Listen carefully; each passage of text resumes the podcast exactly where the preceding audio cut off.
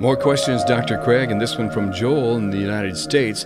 Hello, Dr. Craig. I loved your book, Reasonable Faith, so much. I've already read it twice and will probably read it again. Wow. I love being able to give reasons for my faith to unbelievers, and it's already starting to change my friends' perspectives. My question is concerning the doctrine of predestination held by Calvinism.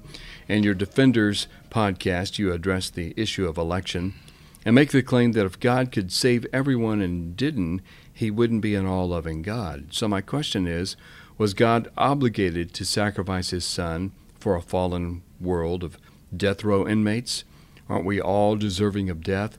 And therefore, God can freely choose to show mercy on whomever he wills, even if he chose to show mercy on no one and give them all what they deserve? And isn't justice an act of love toward the victim of the crime? So, therefore, even if God gave justice to everyone, he would still be all loving? In response to Joel's questions, I would say that God is not obligated to sacrifice his son for us because I don't think God has any moral obligations. On my view, obligations or duties are constituted by divine commands, and since God doesn't command himself to do anything, God has no obligations, including uh, the obligation to save us. But what I would say is that because of God's perfectly loving nature, He will freely choose to send His Son to save us. Now, Joel rightly says, aren't we all deserving of death? Uh, and therefore, God can freely choose to show mercy on whomever He wills. That's right. Uh, we deserve God's wrath and condemnation. So there's no problem with respect to the justice of God. The question concerns the love of God. Um, would God be all loving if he simply administered justice or and saved no one or administered justice to some and, and saved some? And I think while God would be no less just to do that, he would be less loving. So I'm inclined to say that because God is perfectly loving, he will send his son to die for mankind and to save them, and that this action is free, even though it flows from God's very nature. Um, because the essence of libertarian freedom is that one is free of causal determinism from outside sources, and God's actions are free in that sense, even if they flow from the moral character of his own being.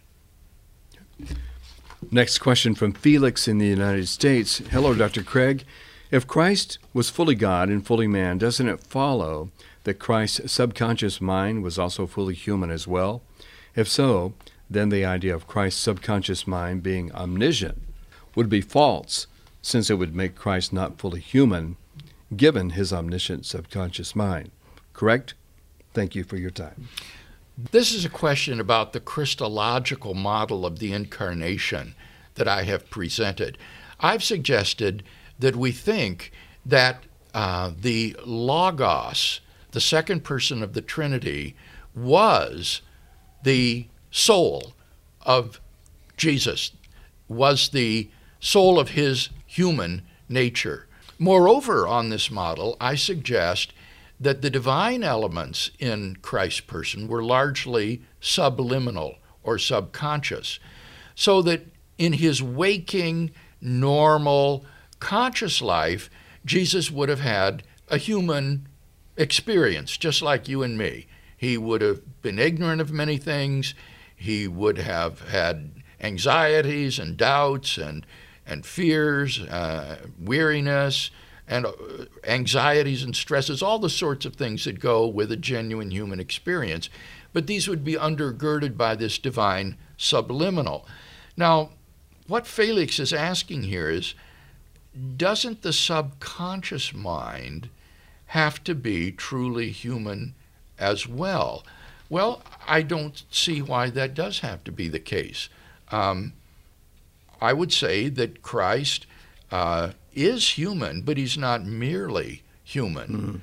Mm-hmm. Um, and therefore, I, I don't see any reason to think that Christ's subconscious mind would not be omniscient because it is the mind of the Logos.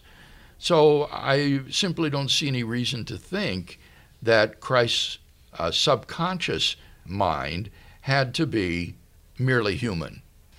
Next question from Simon in the United States. Dr. Craig, recently I've run across arguments by atheists that say that the universe is not fine tuned for life, but life is fine tuned to the universe, and they describe this in the puddle analogy, which I'm sure you're aware of. I searched your website for something addressing this argument, but maybe did a bad job searching. Could you give me your rebuttal or point me to a place in your website that you speak to this subject as this argument has been bothering me and I don't know how to address it. Thank you very much for your work and for your time. Well, let me address Simon to question of the week number 668, which I happen to recently choose to address, so he can find my complete answer there. Um, here, I will simply say that the objection is very confused in a number of ways. The objection is appealing to an analogy whereby a self conscious puddle uh, looks at the hole in which it is and says, Look how this hole is just perfectly suited to my existence. If it were any different shape or size, I wouldn't be here. Uh, it, it must have been designed for me to be in this hole. Well, now, the reason that Simon didn't find this addressed um, is not because he did a bad search, it's because he didn't recognize this objection. This objection is just the old appeal to the anthropic principle mm. using a congenial new illustration of it. The anthropic principle is the idea that you shouldn't be surprised at the fine tuning of the universe because if the universe were not fine tuned, you wouldn't be here to be surprised about it. And given that you are here, Therefore, you should expect the universe to be fine tuned.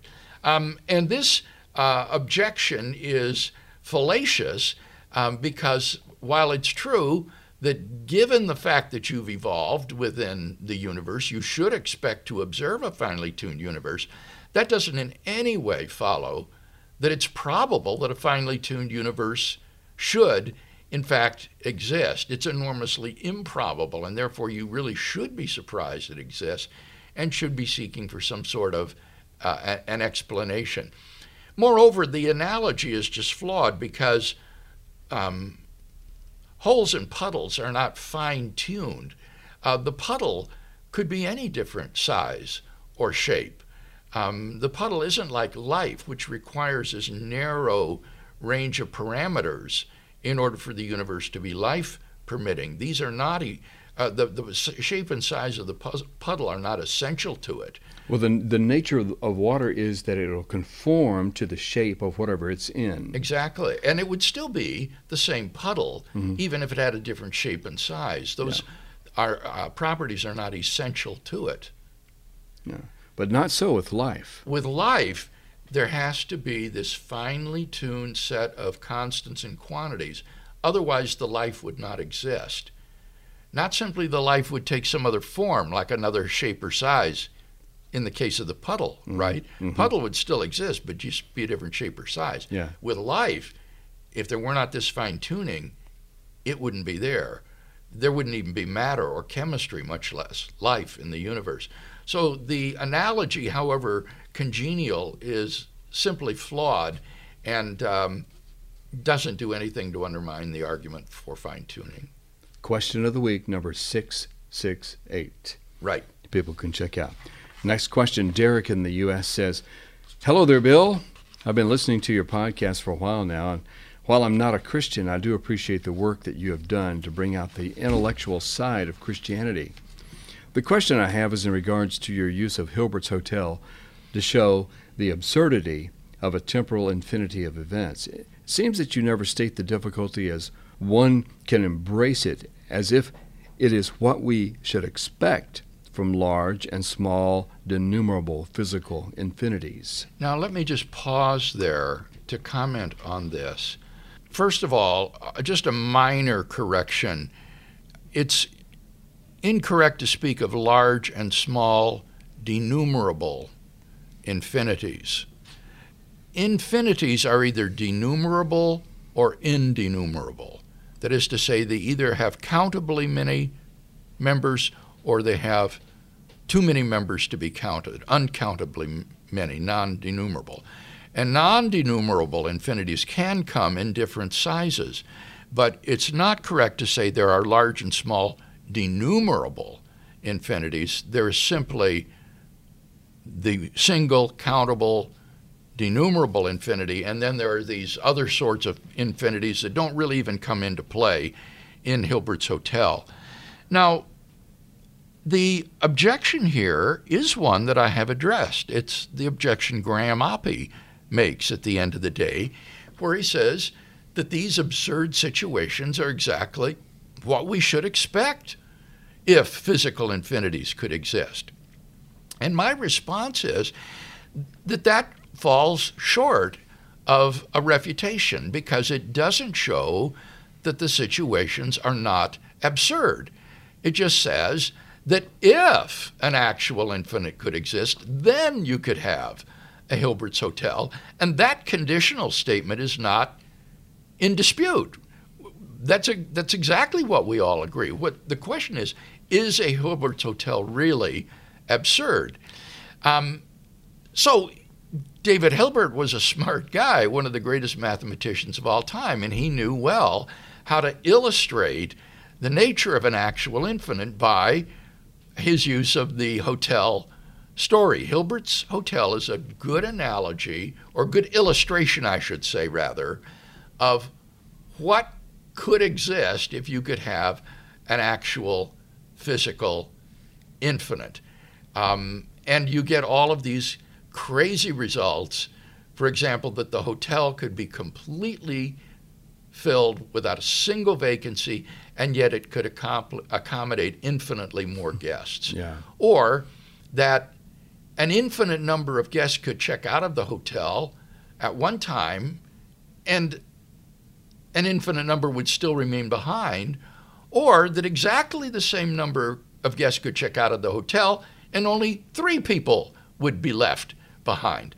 So I, I think that we have laid out here um, reasons for thinking that Hilbert's Hotel is absurd. And it isn't a refutation to say, well, if physical infinities could exist, then such a hotel would exist. Yeah.